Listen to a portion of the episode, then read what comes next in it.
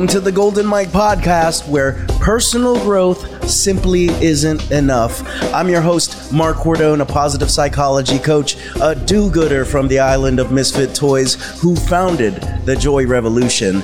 Each week, I'll wrap with an extraordinary guest doing extraordinary things through their own revolutionary work to talk about the ups, downs, and all arounds of life. It's my mission to provoke and empower you through increased joy and inspire you to spark your own revolution to change history for the better. Welcome to the most serious happiness podcast in this multiverse. Welcome to the Golden Mic Podcast.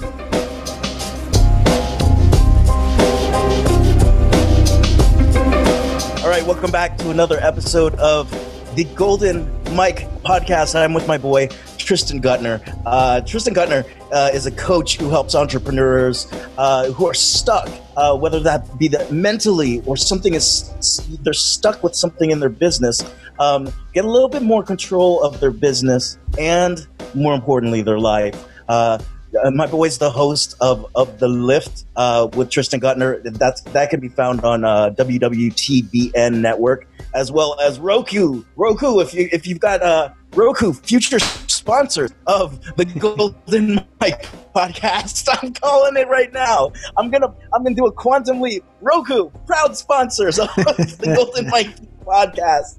Uh, Tristan, it's good to have you on, bro. Thanks, brother. Pleasure, pleasure, pleasure to be here with you. I always love when we get to connect. Yeah, abs- absolutely, man. Um, uh, all this the stuff is in the show notes. I did the plugs right away, so we can get right to it and Let's we can it. get to the belly of the beast, which is um, your life. Um, born in born in Boston, grew up in Boston. I do not hear one bit of Boston in, in that Californian voice of yours right now, man. Well, it's a tri- Boston's a tricky place on a lot of levels. I think I grew up in the suburbs, like 20 minutes outside, but that Boston accent switches from like street to street. So a lot of my family grew up like in the city and or lived in the city for a really long time. No trace of it, but you go two blocks over and it's that crazy accent. So So, so like when you scold your kids, does the Boston accent come out? No, I well, maybe. I it, it's never been pointed out. It comes out. There's a few words, and my wife always cracks up when I say them. Uh, she's like, "What word did you just say?" I gotta hear one. I gotta hear Uh, one. one- Like You're doing impressions. One, one, I don't. I don't notice it. One is water. That's how I say the word water. She thinks it's crazy sounding. Is she from California? No, she's from Massachusetts too, but but like the western part of the state, so it's a whole different ball game. And, and then the name Larry. She she when she hear that one. yeah Larry. That's what how she mocks That's me. like a that's like a 1970s sitcom show. The way you say Larry, bro. So so you you grew up, and I mean, here we are talking about you helping entrepreneurs, and I mean, they they're making quantum jumps. Many of the people that you work with, it, it's not these um, uh, additive jumps. It's it's really an exponential move that they'll make. Um, uh, I, I know you for yourself uh, moved from something like 20k a year to 20k a month, right? So we're- talking about quantum jumps. And I, I'm, I'm curious about how you grew up. What, were you were, were you born in a place where uh, and bo- and grown in grown up in a place where quantum jumps were something that were normally talked about? No, not at all. Um, yeah, so I grew up like upper middle class, really white suburbs outside of Boston. Um, and both both my parents are super super hardworking and um, both leaders, managers. Like they they're both sort of designed to help a lot of other people, both service based job, but also managing other human beings. There's like a leadership thing that I was exposed to, um, but they're they're in my immediate surroundings, there was no entrepreneurship. Um, that's not what I grew up with every day. Um, you know, my dad had the same job for m- most of my most of my life, um, and the switches were sort of like stair step switches. I'm not saying he wasn't growing and learning. I don't, I'm not talking Sure. shit about him in that way, but it was it was like he picked a lane and he fucking excelled at that. Same with my mom Yeah, yeah. to a certain degree. Um, what I've now come to see though when I was older is my my grandmother was really a renaissance woman and, and a true entrepreneur. So, um, you know, and I don't know exactly when she was born, but in the 40s and 50s, she was studying art and seeing jazz in Manhattan where she grew up. And as a woman at that time, you know, as a young woman, that was, that was pretty revolutionary. Yeah. Um, super well read, just really cultured woman. Um, and didn't exactly grow up that way. So it was something that she really had a passion for and she learned about. And then she started um, like an interior design, bathroom and closet sort of space in, in, a, in a really uh, Newbury Street in Boston, which is like a high end commercial place. And then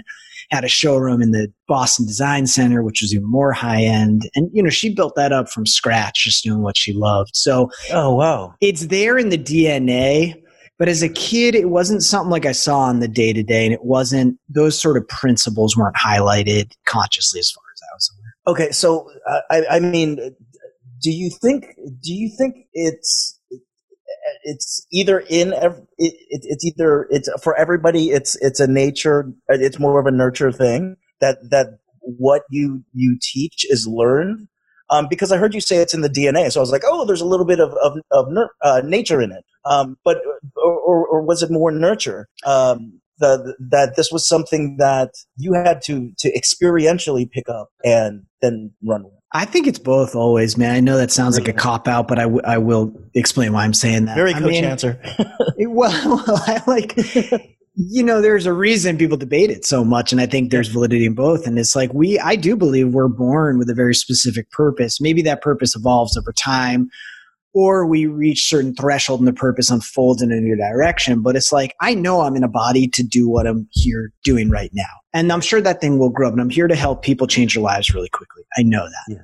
And so it is in my DNA. And our environment plays a huge role in that. Like I was not, I was aware of a desire for that for a really long time, but I was not, I didn't know how to access it in myself based on my environment, based on the choices I made within that environment, um, until things my in my environment, the choices I made sort of like snap me out of it and crack Cracks. something open. Okay, okay, that makes sense. Um, yeah, it, it, it makes it, it, makes total sense, and and um, it's it's it's it's almost like uh, stuff was already happening when you were little. I I, I know that. Uh, I, I think the first business that you started, you were you started a lemonade stand, right? At like six years old. It was like a hybrid lemonade stand. It was really funny looking back it now because we lived on a dead end and we were like the third to last house. there was like just on a math level, maximum there was going to be six cars going by in a day. You just um, you just needed a big ass sign, dude. That's all. a huge sign. I know, and at six, I, it was so it was like a lemonade. St- I just literally sold anything I had, baseball cards, co- anything in my room that I thought was cool. I would put out there. Um, I don't oh, think I ever made any money doing it, but but I did do it at okay. that age for sure. Okay, and, and and what was the drive for that? Um, that I, I'm not, I don't even remember, truth be told, man. I, um, I loved the freedom of having money. And at that age, that was the only way I conceptualized being able to bring money in. So there was an awareness, but, uh, yeah, you know, the other thing I wanted to share, man, that just sort of came into my mind when we're talking about nature and something being someone's DNA I think you and I have probably talked about this in the past, but my literally my earliest memories, man, are like uh, just thinking about the nature of consciousness. I remember like being in the shower at a very very young age, and uh, it's a very like sensory experience, and it, I think it anchors the memory for me. And thinking like, why? What makes me me? Like, why am I having thoughts that I identify as Tristan's thoughts in this body? But Mark is having thoughts that he identifies as Mark thoughts in his body, and we don't know what we're thinking. Like there was something about it didn't totally make sense to me why that separation would occur. Sure. And I just remember thinking about things like that a lot at a very young age. I, I want to know if you you came up with any uh, conclusions to that. I did not, man, not at that time, and or if I did, I do not remember. I really remember just sitting with that question. It was a very like something about that was very profound for me. The experience of asking that question and really thinking about it and just being like, you know, what I came up with was like, it didn't make sense to me that that uh, distinction would exist as strongly as okay. it appears to. Well, I'll, I'll, ask you it then now. Um, what you were thinking about then, since since since you kind of sat with it for a while. Yeah. How you answer? How do you answer it now? Well, I don't. I don't think that distinction does exist, and that's. I think that's why it was so uh, if not troubling, at least of interest to my five, yeah. six year old mind. Um, it doesn't exist, not in the way that we think that it does. You know, like we're I was just talking to someone about this the other day. We're we have all all these extra senses. I mean, I don't want to put them in a language that that even ostracizes anybody. This is just scientific. There's nothing far out about what we're saying. Like, yeah. our heart generates an eight to ten foot biomagnetic field that distributes and receives information. Just that alone is already telling us like there's so much more going on as a human being than we perceive. And it's Absolutely. why when we're walking through the world and we feel something, like say you just feel sad inside of the blue, everyone's like felt an emotion that they don't Yeah. quite know. It's why you can do that because like you're feeling it in someone else's field and experience, or it's what intuition is. It's why when an invention occurs somewhere, typically that same invention will occur the same day or the next halfway across the globe or something very similar without information being shared. Something Absolutely. pops in human consciousness and information travels. And and you know what's really interesting? I, I remember. Um, uh, so I was a neuroscience major and Yeah. and uh, uh, behavioral biology, and I remember they. Uh, I, I thought about the same thing. Uh, not in the shower, but I was nude um, in my neuroscience class. so, um, and uh, essentially, w- what they were talking about was the study on monkeys. On uh, uh, sh- The hundredth monkey? not the hundredth monkey, um, but uh, I'd love to hear about that one. Um, it was essentially, Is it in Japan on the islands of Japan? yes, Yeah, that is. Yes. That's what I'm referring to as the hundredth monkey. Oh, okay, and and and how they would would find ways to open up coconuts. Yes. And essentially, like um, you know, for the audience uh, sake, uh, essentially, what would happen was, you know, on on uh, you know, uh, every now and then they'd find a novel way to open a coconut, and then all of a sudden, when enough learned, the entire archipelago learned. You know, and I, I think it's really interesting. You know, and and I think it's what's really interesting is um, I mean let's let's let's go all over the place today. Uh, I, I I don't know about you, but I I feel as if this is what's happening with consciousness now. Definitely. It's we're going hundredth monkey on on consciousness. Definitely, man. And to bring it like it's always really important to me that when we have these conversations, they're like really accessible to people because people so often it, we're so quick to want to keep reality where it is for us that if we hear something that challenges that, people want to label it as woo or spiritual or new, whatever. Like if I don't care what anyone labels it, but this is this is just science. This is just actually common sense when we think about it. Like we know from physics, energy is neither created nor destroyed. So it just changes forms. Like meaning everything that ever was or ever will be is already here in, in its energetic state. So when we have a new idea, that has to come from somewhere because it wasn't created within us. Mm. So it's either we're receiving it from somewhere in the universe or another human being. The idea here is like if we break break uh, the experience of consciousness or being a human being down to these smaller pieces and just go, what do the laws of physics say? Like, how do they translate into this experience? We start to just see like there's so much more to being a human being than we conceive of, and to bring it into terms of like business or entrepreneurship or what we might talk about as a quantum leap. That's why a quantum leap is possible, is because we hold this this truly infinite potential within us. All the knowledge that ever was or ever will be is here. Not not like in the universe, like here within us, all around us, everywhere. So the idea of a quantum leap to me, or when I see like one of my clients get it, all we're ever doing is helping them look at themselves differently, understand themselves differently. And once they do, they become receptive and can access this information, this inspiration, the strategy, whatever it might be that's around them all the time. That's awesome, Tristan. I, want to follow up on that with with um, this idea that uh, everything that we need lies within us. Um, I, I absolutely agree with it. And um, one of the things that I've been thinking about lately is why is it so hard to access? Why do you think it's so hard to access? I'm curious, like what you've been thinking. Uh, I think partially. Uh, uh, some sometimes we get uh, emotional blinders, ego. Um, uh, uh, uh, some uh, uh, we're indoctrinated to think that truth is something else, and that it's an Yeah. illusion. Um, and uh, we don't. Uh, we end up not trusting uh, uh, what's within us uh, when we kind of.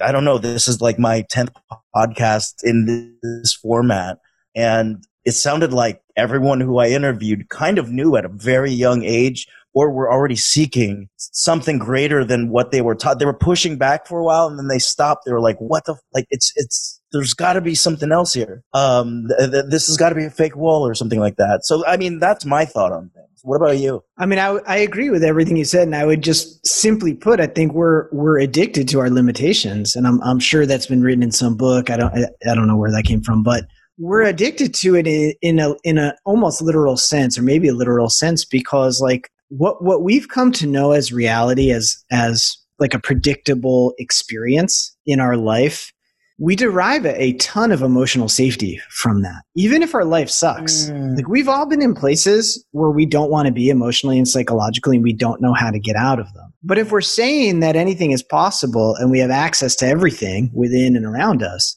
obviously it's possible to change just about any situation if not literally any situation. So we have to start asking the question if we feel stuck why are we choosing to stay stuck? Because it is a choice. And a lot of people don't like hearing that and i get a lot of pushback on that from different people uh, because of different different things for them. But what I'm really saying is this: like, it's comfortable being where we are, even if it's emotionally it's uncomfortable. So it's comfortable in its predictability and its certainty. Even if we know deep down inside, it's more, maybe it's more risky to stay where we are. Definitely. Um, uh, we'll, we'll, we'll find ways to like work around that. Yeah. And, and, and make it, make up an excuse, right? It's, I think it's, I think it's absolutely fascinating um, because because I think that's one of the things that's tipping. Um, you just look at the, the podcasts out nowadays. A lot of the podcasts, their theme is uh, you know within us. Blah, blah, you know, uh, you know, everything you need is within you. The truth inside, all, all that kind of stuff. And then sort of it's it's it's hard to sit here sometimes. And we were talking. Let's break the fourth wall. With, you know, sure. we were talking before the show, and I was like, God, the, you know, I, I work on this on a regular basis, and it's still hard for me to see it. Like I know I'm I'm I'm I've got blinders on, and um, you know, uh, you you know, I, I I'm I'm just gonna I'm just gonna go there for for you. I. I I, I know that you went through some anguish, um, uh, uh, disillusionment, mm-hmm. um, uh, in in college. Uh, after you started thinking about meaning, uh, maybe going on this search for the truth. Um, uh, talk a little bit about that dis- disillusionment. Uh, yeah, I've had I probably had a, I, at least two rounds, significant rounds of that yeah. come to mind. I can I'll talk yeah. about. Uh, we could talk about both at some point, but the one you're referring to is um, like I I didn't grow up in an environment. My parents are great, okay, but like I didn't grow up in an environment either there or in school or the town I grew up in, the friends I grew up with, where there was like um, a real premium put on finding what was true for oneself. So it wasn't a really repressive environment. It was just sort of like right in the middle. Just like, okay, just this is what you do. This is how it is. Um, and from a very young age, as I said, like I knew that wasn't the way. Something inherently in me was just like, there's more. So I always like gravitated towards people doing anything creative at all. So I would like, as early as I could, I would go into the city just to be around a more diverse experience of life. People were into music and art and just creating shit okay. more than and what to lose around. that accent. yeah, exactly. Or to gain it because I was getting closer to it, going back in the city. But I'd go to the city to, to drink some water. There was some water, and uh, I never should have told you that. So I, um, when I, when I finally when I finally went to college, you know, like I just was so unprepared, man, to be a human, to be like a functioning adult human. I mean, I could like take care of myself at a basic level, but like I didn't, I did not know how to identify what I even really wanted. And I certainly didn't trust myself to go after it. So I got to, I got to college and like, you know, there's a lot more freedom. And I mean, I knew enough about myself to know what I sort of what I wanted to study and what I didn't and all that. But like, what was your major? I ended up creating a major. So I, I dropped out uh, yeah. after yeah my sophomore year, but I ended up going back. But at the time, I thought I was just leaving, so I ended up just taking a year off. And when I came back, I so this was even before you dropped out, even before you had to declare. Yes. Okay. So I came back, and um, they had this program where you could design your own major. It turns out they they didn't they didn't really want you to like it was really hard to do they made it very difficult but but you could so i did so i basically without knowing it did what i do now which is i studied like religion philosophy music anything sociology like anything that was helping me understand why humans are the way they are and how to make conscious change if we want to like how to transform shit if we want to Your grandma would be proud. Yeah, she would be for sure. Yeah, man. Um, yeah. So when I when I took that time off, um, I like went out in the world, man. I had a lot of a lot of experiences just just living life, and um, through a couple of different of different experiences, I I became a lot more aware of um, like my spiritual side. You know, I'd I'd always been aware of these things, you know, as we've talked about already, but I think it was pretty repressed. And you know, when you're in middle school and high school and people aren't talking about that shit, most people will numb that part of themselves. I certainly did. But that year off, I just sort of like started becoming more aware of God, spirit source, energy, the universe, reading more philosophy, more mystic poets, and just like really starting to re-embrace that part of myself that's like, hey, you know, there's a lot more going on to life than what people are people are talking about. So it really woke that thing back up in me. Like a real mm. curiosity, a real desire to know the truth and then to be able to apply the truth. Now, as you were, um, as you were uh, sort of in, engaging in that, did you feel as if that uh, that child uh, who was asking the questions in the shower was getting things answered? Uh, that's a great question, man. I don't think I was aware of that at the time. Okay. I think it just really woke up that that hunger more than any yeah. answers. Um, yeah, yeah, yeah. Because the the question you were originally asking around the disillusionment, so all that sort of woke up, and I and I was like really lit by it. I was just on a mission. You know, I was really excited about life and, and, you know, I was 20 or 21 and, uh, starting to look around at the world and go, oh shit, there's like a lot for me to digest here, a lot for me to integrate and start to understand whatever it is I'm, I'm here to do. And when I went back to the college setting, you know, that's, that's just not the discourse for most people at that age, 20, 21. Um, and so it was it was really painful actually man. I felt v- really isolated and really alone because i'd had all these very to me very profound experiences uh, emotionally psychologically spiritually. And i went back in this environment where that just like wasn't the way people were communicating. It's not what they were sharing and talking about.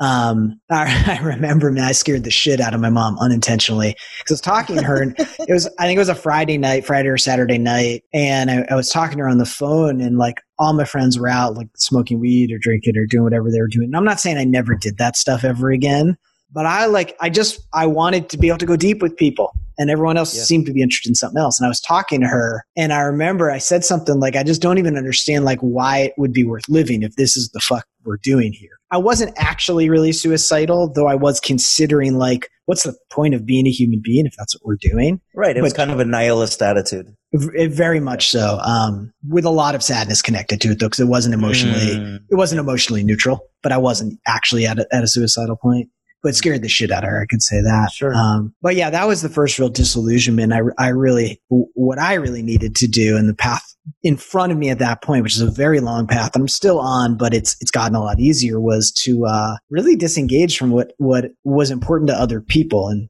whatever other people were focused on. Just go, this is, this is my journey. This is my path. I have to find the answers inside me through experience. And, um, I was so addicted to the approval of other people, so deeply and painfully addicted to that. So that's where a lot of the disillusionment came from. I was like, never, never really taught one way or the other, or I never really learned the skill one way or the other to just trust myself and have that be enough. So I felt this real drive to go experience new things but the people around me weren't interested in that. And I didn't have the courage or the self trust or the self esteem to just go, that's cool. Like, this is my thing. It's no problem.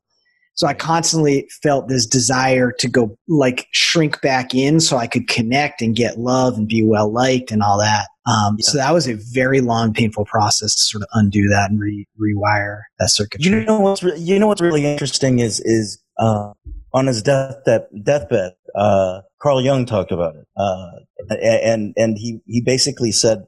Um, my entire life, I've been haunted by two uh, diamonds, right? Uh, not demons, but diamonds. These these are these uh, you know, uh, I guess figuratively, these, uh, you know, those little things that land on your shoulder and, and, and whisper in your ear. And he said one was this diamond of creativity and learning, and I could be locked in my lab for months and not come out. But when I was, I missed interaction with people. And then the other one was this diamond that says go out and and be with people, connect, be in, in community. And he said, when I, uh, when I went out and followed that diamond, um, uh, I felt absolutely like, like I wanted to go back to my lab yeah. and I didn't feel like in my lab I'm lonely and then I'm with people I want to be in my lab. Like he's like, I, I, I just can't figure it out. And the, then the dude like, ah, like the dude croaks, like thinking about that on his yes. deathbed. Yes. I, I mean, it's, it's a really profound thing.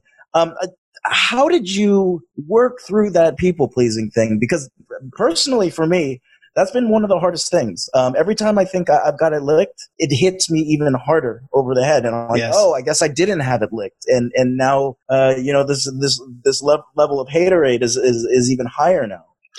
Dude, I'm not sure that we ever have it licked. I mean, I certainly don't. Um, how I've experienced it is this, and I, I think it's sort of similar to what you're saying. And if not, correct me. But um, so it's like a long journey, which we can get into if we choose to. But the more self confident I've become and the more my self esteem has been generated internally rather than by people, places, or things, and the better I feel, and the more then I go out into the world and do the fucking thing I'm here to do and, and experience wins, like the better life gets, that thing still comes up. And, and every time it comes up, the people pleasing or being a chameleon or all these different ways, the caretaker, all these different ways that thing shows yeah. up when it shows up, you're right, it does hit us over the head harder because it's showing us a deeper level of that thing. Like for me, every time it shows up, and it's almost more painful when it does. It's more painful because it's I'm deeper into my subconscious material, my buried emotional material. Because mm. you know we can only clear the easiest layers first. We can't go right to the to the depth of things. Right, right, so right. The more the more self aware we are, the more self aware we are, and typically the the um, more painful it can be when we see something that's yet resolved. I, am so happy that you, that that you brought that up because I, I think um, uh, folks when when they think about having a breakthrough or or having uh, this aha moment, hey eureka, we've got it. The way I wrap my way way around it is is when like when you're when you're working with something that's deep seated and it really has itself wrapped around your your heart and your mind and your gut and you're you're pulling it out and it's wanting to stay in it's painful. And i i, I mean uh you know I, I, I have no problem saying you know this is like I, man, there were some deep things that I was dealing with this week, and and and and to, to really have those emotions come up and out, um, uh, and, and, then to be able to, you know, I, am in Toronto, you know, and, and to, to be able to show up uh, more fully in Toronto uh, is is amazing. It's absolutely yes. amazing. But it it felt like shit. It it wasn't like this lotus flower blooming.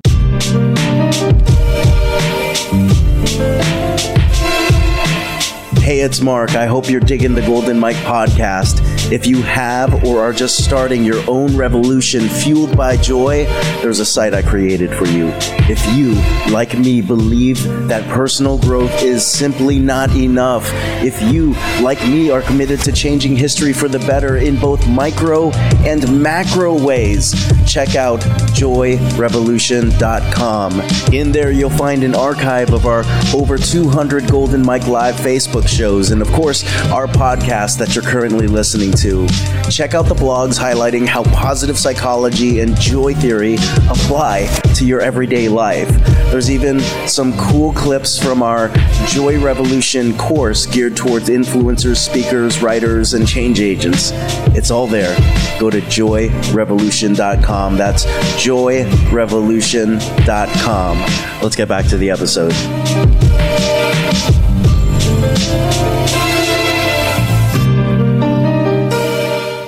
You don't sit look at it. You see it the same way as well. Well, I, you know, I'm not saying everyone's experience is always the same. I can only speak to mine and then what I've witnessed with people yeah. in my life and clients. And obviously, it's what I do with people. So I, I get to bear witness pretty up close and personal to a lot of people's process. Yeah. Um, usually, I would say it like this for me and for the people close to me. The the pain tends to be in like the resisting of of letting the thing out because there's so much fear what's going to happen. There's so much fear. Like if I open that Pandora's box, the fuck am I going to find in there? How painful is it going to be? What if the pain never stops? All sorts of stories. And so we resist, we resist, we resist. And then for me, it's like when I finally realize, like, whoa, I got to deal with this. This is not right. And I sit down, right behind me, either on my meditation cushion or the couch or wherever, and I close my eyes and I just feel you know, I'll cry, I'll yell, I'll do whatever I need to to move the energy. The process, oh, once I've given up, given myself up to the process, that's usually not that painful. Mm. And it usually goes pretty quick. And then I feel way fucking lighter on the other side. Oh, yeah. Absolutely. So, so yeah, so I think for me, anyways, usually the pain is in every moment leading up. We make facing the thing such a boogie monster. We make yeah. it this thing that the idea of which is so fucking terrifying. That's to me where the real pain is. And then once we're really willing to feel the thing and just breathe through it, I find that it tends to pass or we tend to be able to let go what we need to fairly quickly, but the pain is pretty front loaded and it's there by design, you know, to protect us from actually going into the material because once we do, we grow and the subconscious is just trying to keep us alive. And so growth, you know, it looks at, right. at growth as, as disorienting at best and, and life threatening at worst. So, so do you feel that, um, either the brain or the subconscious is a bit antiquated? No, I, I think we use it in a really antiquated way though. Talk about that. Yeah. So, um, there's a really awesome book. I, I think it's from like the very early 60s by Maxwell Maltz. Um, I think you and I have probably talked about this book called Psycho, Psychocybernetics. Mm-hmm. Um, and it was a really popular book. And he was a plastic surgeon, but he was he was a real philosopher and real pioneer in personal development. He basically would never operate on anybody until they healed the emotional wound underneath whatever they wanted worked on, because he knew if he did the surgery and they didn't work on themselves, they wouldn't feel any different, and they would just have spent a bunch of money and probably feel worse because it didn't fix the problem.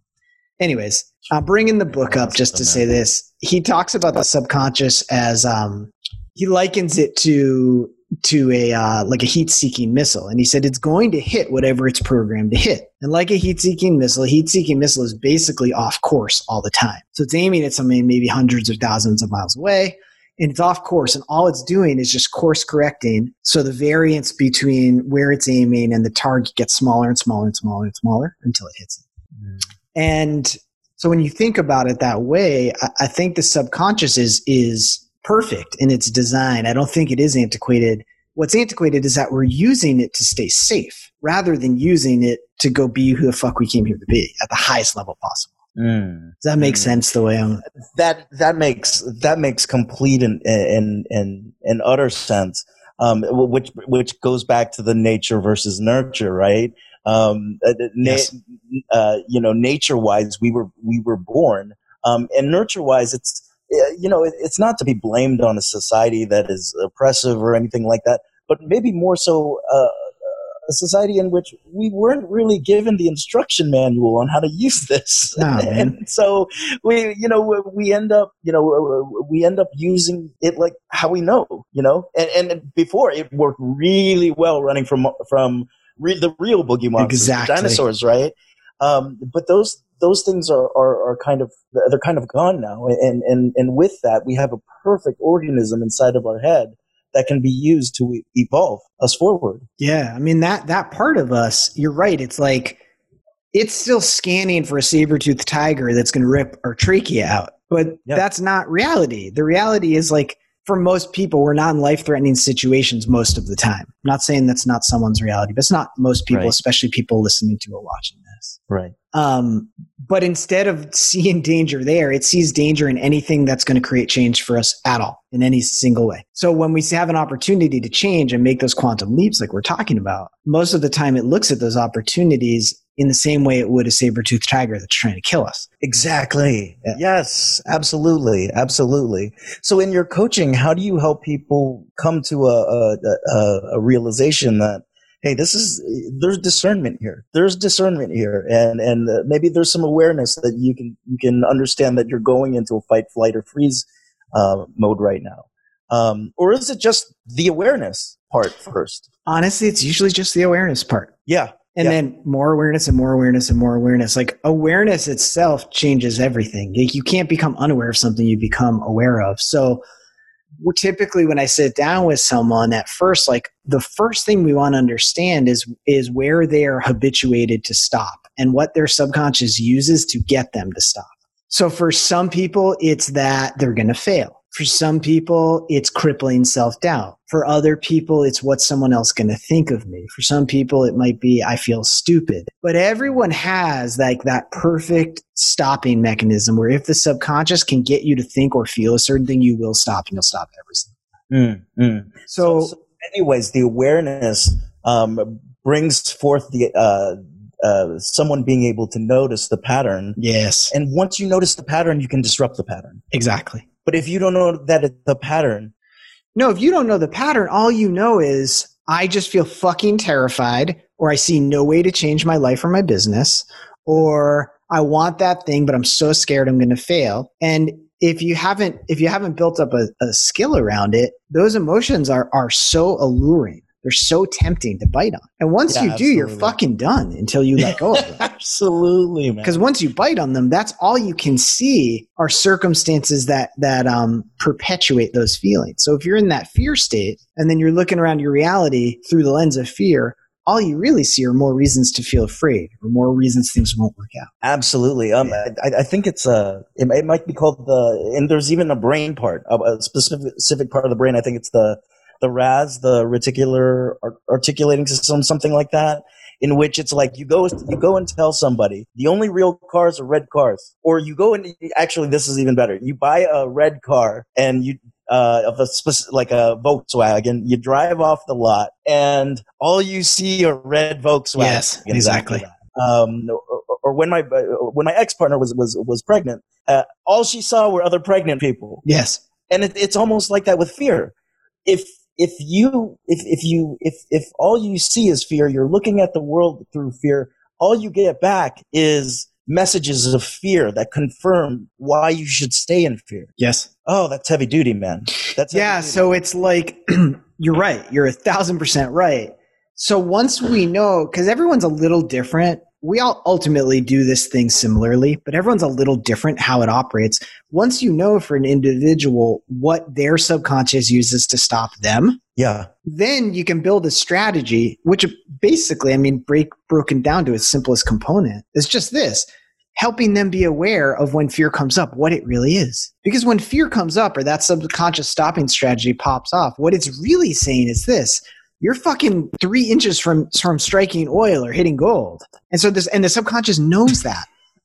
so it goes, okay, we gotta ratchet up the fear, the self-doubt, the anxiety, the worry, whatever it might be, because this motherfucker is so close to winning and to growing and to expanding. So the the more those emotions get get ramped up, typically. By the way, the, my unconscious calls me a motherfucker too. Yeah, yeah.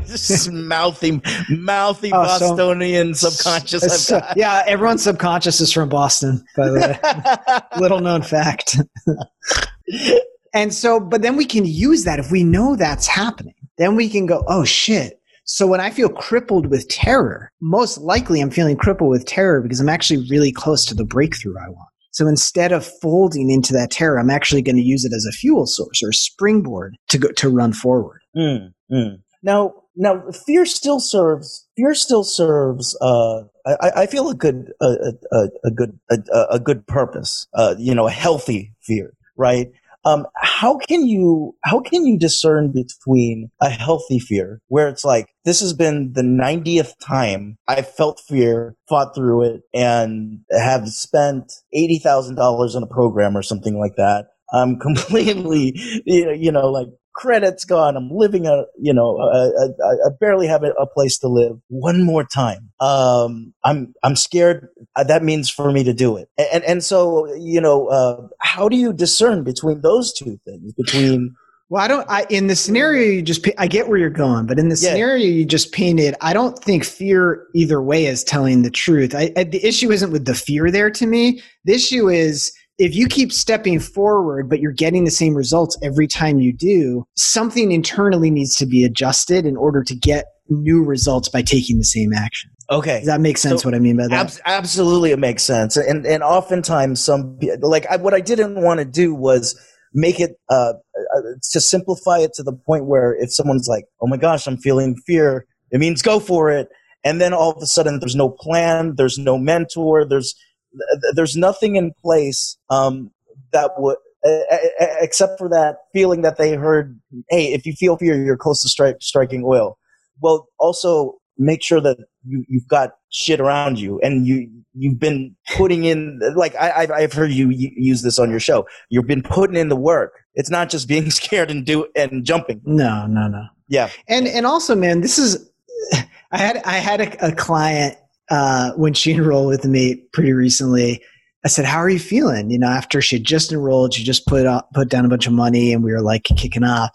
And she sent me a text. Was two emojis. It was the puking emoji yeah and and a really excited faced emoji. And I thought that encapsulated it perfectly. And what I always Yep. say to someone is like, when something's taking you where you want to go, there's still a yes to it. There's still some expansive feeling to it. It's not just lockdown terror. Mhm. Like some part of you knows yeah that it's going to take you forward. So if nothing in you wants to move forward toward, like, okay, so say one of my clients or one of your clients wants to speak on stages and they know that they have some self doubt about being in front of a big group of people and having anything to say. Yeah. And then they get offered to go speak at the UN and it's going to be televised internationally. So they're speaking in front of a huge forum and then to a huge international audience. Obviously, that serves their purpose. I mean, may, maybe not obviously, but let's pretend it's someone we're speaking at the UN would very much serve their biggest purpose. sure So, um, obviously, that's a yes, meaning it's an environment they're designed to go do. It's taking them closer to their goal and the fulfillment of their vision. And they're going, oh, fuck, that is really fucking scary. right right There's other scenarios that just aren't a yes. If Yeah. that if that same person was approached to be in a Kentucky Fried Chicken commercial, they might have no mm-hmm. desire to go. Like it might not light them up at all. They might still feel fear because they're like, "Oh, that would be so scary to be on camera." But when they tune in with themselves, they might they might go like, "Oh, that's not that has nothing to do with what I'm doing on planet Earth. I, there's no yes in me around that at all." So what I always encourage people Yeah, to do when the fear comes up is like actually tune in and see like is is it is it a yes for you in a real way? Like is it taking you closer to what you really really want? Is it helping you get there? that's that's so cool now d- does there have to be a meta uh it, does there have to be a meta there a, a clearness uh, on i know exactly where there is and I don't think know- so. okay so No, 'cause it's I think almost like that- a, an intuitive yes like yes it, it well, feels good eh, yeah, but I think that can also fuck with us sometimes. So what I mean when Ah. I answered the question affirmatively is this like um, I could use any number of examples, but let's say someone wants to, they're an entrepreneur. Let's say someone's a coach and they're an entrepreneur and they're making Mhm. $10,000 a month and they want to make $100,000 a month. Mhm. And they go, there's this coach that I've been watching that I want to hire and I see the results their clients are getting. There's just this part of me that's been so excited about working with them. I notice that feeling like within me. Um, and I do want to hit $100,000, but ultimately I just want to grow my business, do it better, and I want to make more money. Okay. And actually, you know what? This is not a great analogy because I did use a very specific goal. So let me erase that. I got too carried away. Um, someone, yeah, edit, Please. gone. please That's horrible. Um, our goals always change. Like we can only see a goal at the level of consciousness we're at. So every time we grow, our goal and our vision and, and our dream grows with it because we see more of what's possible. So there's always a limit to how much we can see in our goal, even if our goal is really big. Mm. So if the goal is just like, I want to generally make more money and I want to generally enjoy my life more, that's like, that's enough of something to aim at. And then when you're, when you're faced with a decision, you can just ask like, is this something I want? And is it going to take me closer to that as far as I can tell? Okay. Meaning if that was my goal and then someone said, do you want to sign up for this art class? It's $20,000. If I don't have a love for art and I don't want to learn to be a painter or an artist, and there's no business model connected to to that class like probably that's not yes probably that's not going to take me closer to my goal there's nothing that Sure. indicates that it might so it can be as simple as that so because i think people get really um people slow themselves down a lot by not knowing exactly what they want and, and it is imperative that we get really clear on what we want but sometimes we need a little bit of support to get there Absolutely, absolutely. Now I want to I want to go back for a second. You graduate with the the the uh, the human consciousness degree, right? um, I and, and now uh, maybe in the two thousands is that is that when that went that went down? Um, yeah 2002 is when i graduated 2002. We got the human consciousness degree. um, in the least condescending way. What do we do with the, con- the human consciousness? That like, what was? I mean, nothing, nothing, dude. Yeah, but here's here's the dog. thing, that's man.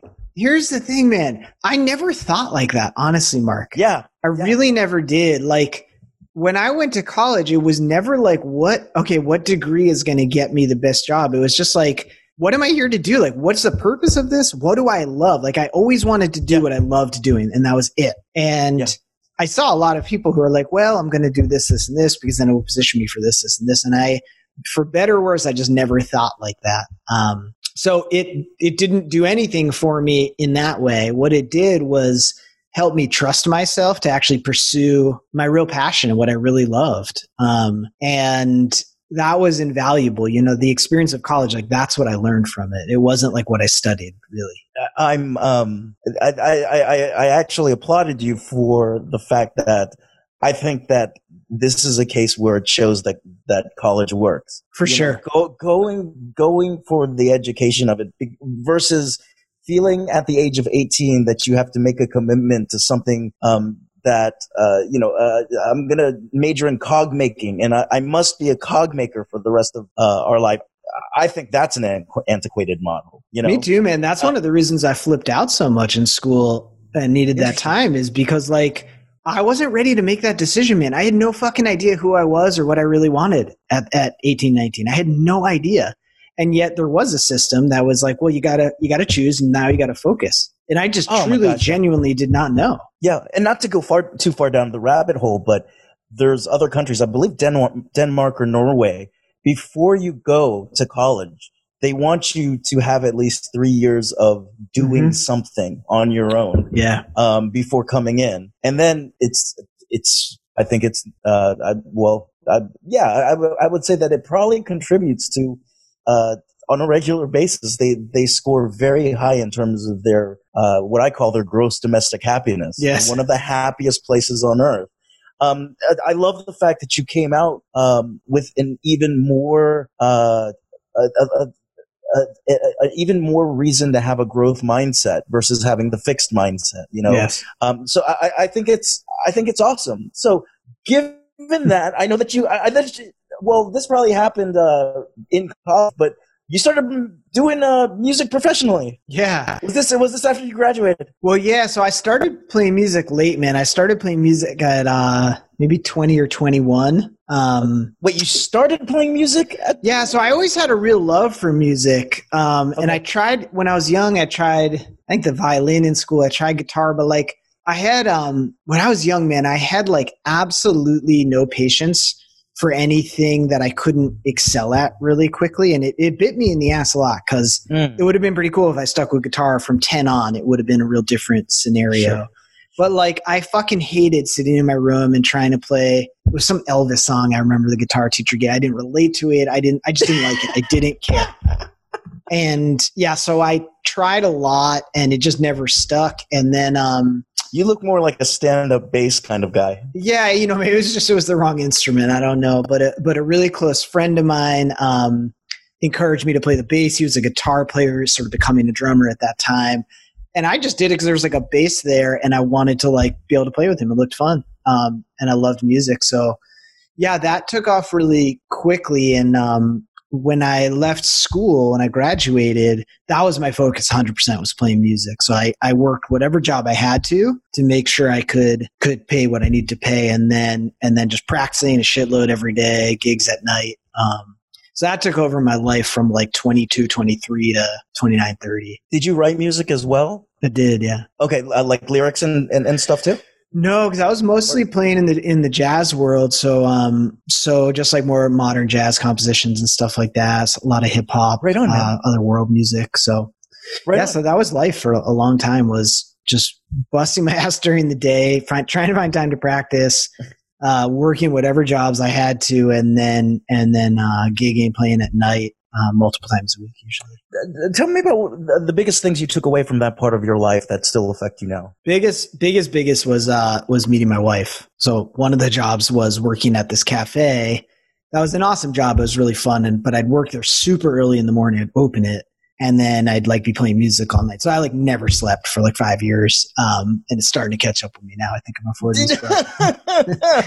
My adrenal fatigue is starting to catch up. Adrenals. All I want to do is sleep now. Um, but we we met at this cafe and and um, I mean, it sounds whatever it sounds, however it sounds, but she was the person I've been waiting for since I was a very, very young person. Like I knew some part of me knew very deeply, like I would meet a woman and the way we would line up was going to be so profound and it was going to really propel me towards whatever I was here to do. And that has absolutely been the case and continues to 14 years in. We've been all over the map. We've separated and come back together. Like we've been through the shit and it's a lot of hard work. Um, but that was absolutely the biggest gift. So that's number one. Um, That's amazing. The second gift, and there, it's almost like a one A one B scenario. Um, playing uh, playing jazz, you know, I think if unless someone's real jazz aficionado, I think they most people think of jazz as like what you would hear in 1940, and it's not very exciting. But um, it's a it's a really really dynamic music where it's gone, and ultimately there's like a structure to it, but there's also a ton of freedom. So the improvisation that's happening is over sort of this agreed upon foundation or structure, and then there's mm-hmm. improvisation over it. So I was often in this situation, you know, by the grace of the universe, where I was always playing with people who were way better than me from the very beginning. Uh, and it was almost always in live situations. So I had to learn really quickly, A, how to not fucking freak out when things weren't going the way they were. Like if I got lost in the middle of a song, which happened all the time, or if I just had no idea what the hell was going on, or I just couldn't keep up with the, the velocity, you know, all, all that kind of stuff happened. But it was in a live situation. So I, I, at a very, very early on in the experience, I was like, well, dude, you can either collapse and have it be a fucking train wreck and have the whole thing like just go to shit in front of all these people, or you can just figure it out. And so I learned really quickly how to figure it out and how to stay calm enough to just start to listen and and figure out a way to make to create even more harmony in the music with whatever I was contributing to it rather than than allow it to crash around me because I was afraid. Um, mm, yeah, and and and uh, that bass resonates uh, when when you hit that wrong note. what? And the bass is, I mean, it's called the bass for a reason. It's the bass of the music. It's the thing, especially in jazz, that's driving it forward. That and the drums Absolutely. together. And so it's like this real foundation. And um, yeah, so I was playing with people who are just way better than me all the time. So I was like always really at the very edge of what I thought was possible in myself. And it it taught me to fucking listen, man, period, and to and to mm-hmm. trust at a really, really, really deep level. And I didn't always think about it in the moment like this, but it taught me to trust God or spirit or source of the universe. Because I was in this situation, I would be like, I have no idea what's going on. I had to really make a quick call to go, well, there's got to be a way through this. The, the, sure. the way, how, and once I became a coach, you know, I would be in a lot of situations like you can't you can't know about something until you experience. So it's like absolutely you when when someone's marriage ends out of the blue when you're coaching them, you don't know about that until it first happens. So you don't have any previous experience. Like I had to figure out how to be with all these different scenarios, and it's something I see with a lot of people who are just learning. We're just building a coaching business. Is like, well, what am I going to do when this happens? How do I know how to deal with it? And the answer is like, you don't. You figure it out no matter how much training you've had, you have to figure it out. So it's long winded, man, but the playing music in the particular way I did really forced me to listen and then to be able to trust whatever came through and to just fucking go without thinking about it too much. I, I, I absolutely love it. There, there's something to be said when you stop overthinking in music. Yeah. And that's when the best music comes out. That's when you go into flow. Um, and I know I'm, I'm not the, the five billionth person to say that, this, but jazz is an absolute metaphor for life. Yes. With with sort of like here here's the the table, right, or here's the canvas, here's the paintbrush. Go at it. Yeah. The rest is all complex adaptive systems theory. It's not rigid organizational structures. No. Um, and like like we're taught it is, you know. Um, something else I, I, just wanted to share with you because I, I recently got back into music as well. Um, back, I went back to my emo phase. Yeah, right? I love it. No, no, no, no. uh, actually, um, uh, I, I asked you about the lyric piece, but I, uh, because uh, I, I, I was the songwriter in, in, in my band, and uh, the, uh, the last uh, album I wrote, I didn't understand I didn't understand what I was writing about. It, it, it, was almost like completely foreign to me. And then I, I, I, um, I came back and I revisited it like 12 years later. And I'm like, oh my God, it's almost like I was predicting what was about to happen to my life or my unconscious was coming forth in, in the music. And I think, um, I think that's one of the things that, um, not just music, but any kind of, um, artistic expression where you get out of your prefrontal cortex yes. and you just let the rest go. It's, it's almost like, I, I know you say this a lot. You can, you can almost rewrite your own story. Yes. However you want. And I mean, yes. Uh, Tristan, it was almost to the, it was almost to the, the T, some of the things that happened. And I was showing, um, I, I was showing my ex-partner at the time. Uh, we, we, were taking a flight, uh, from, from New York to LA. And so we had time to, uh, really have a, a, couples retreat on this flight.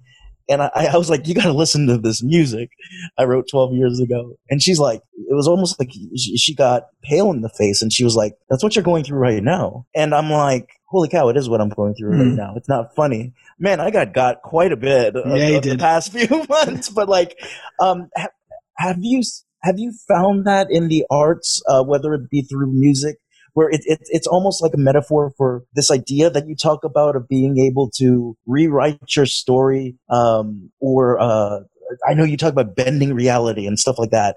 Um, and it's almost as if like, what the hell did I just do? Like I, I, I was, I, I was mulling over this when I was not thinking 10 years ago. Yes. Yeah, well, I mean, man, we could talk about that for like six hours, what you just said. There's so much in there. What it brings up for me is like every everything we do is a product of our imagination. We just don't realize it. Mm. Like I what we what we're about to go create, any of us in our lives or our business, is is predicated on whatever we're thinking right now. You still with me, Mark? Yeah. I'm with you, uh, Joe Fern. If you could, uh, there was a little uh, glitch there, so uh, l- let's pick it up. Okay. So everything we're doing is predicated on whatever it is we're thinking and, and feeling and then doing right now. Everything we're going to experience in the future is predicated on that. And those things, the thinking, feeling, doing, are predicated on whatever is going on in our imagination. We're always thinking about the future and the past. Like we're never present, and not really. we're always in our imagination, but most of the time we're negatively in our imagination. We're worried about what might happen, where this might happen, this. We're always in our imagination, or almost always, I would say. So if it all comes from that anyways, which it does, we can then consciously use our imagination to create whatever we want. Meaning, the more we focus on whatever we focus on, the more we're going to experience that or something harmonious to it. So, one of the things uh, that I that I talk about a lot with my clients and I do in my own life is like whatever we're doing make make it make it for lack of a better way to say it an art project. Like make it your masterpiece. So if you're a janitor do it in the most creative artful beautiful refined way you can. If you're driving a car think about it the same way. So when you do that and you're in your life or your business that is when you start to get into that territory of being able to sort of consciously rewrite your story in real time by by living it in that moment and one of the things that has been so profound for me with music, and, and not everyone's a musician, nor is everyone like a painter or visual yeah. artist, but we all have that creative capacity. One of the things that's been most profound, hold on. oh my God. Jesus, dude. Ah, I didn't Amazing. even know. Let's I didn't, bring her on the show. absolutely not. Uh, I had no idea my computer was even connected to FaceTime. My apologies, dude.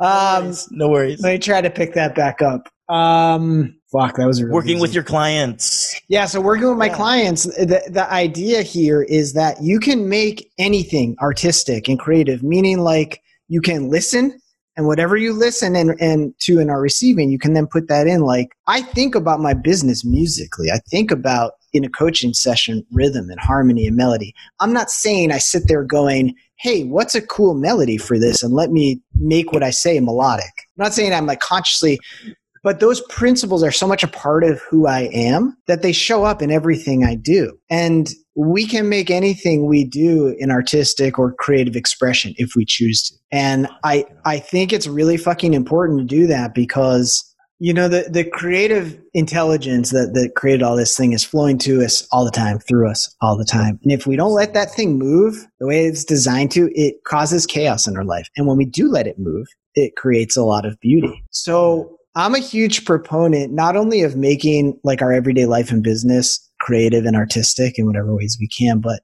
I take like mental health breaks a lot throughout my day and I fill them with anything creative and fun for me. So I'll have dance parties by myself. I'll dance parties with my two year old. Uh, I'll go just take walks and listen to things or sing or I'll play music. Like whatever moves that energy for each of us, I think is really important. And again, like not everyone is a, is a musician or a visual artist. And those are the two things I think that people usually associate with being artistic or creative. Right, right. right. Everything in There's your life. art to everything. Everything. Yeah. Everything. So whatever you go do, just practice today. Like after you listen to this, practice going and doing whatever you do in the most creative, artistic way you can. And I guarantee you'll feel better and you'll do whatever you're doing at a much higher level. That's that, that's so freaking cool.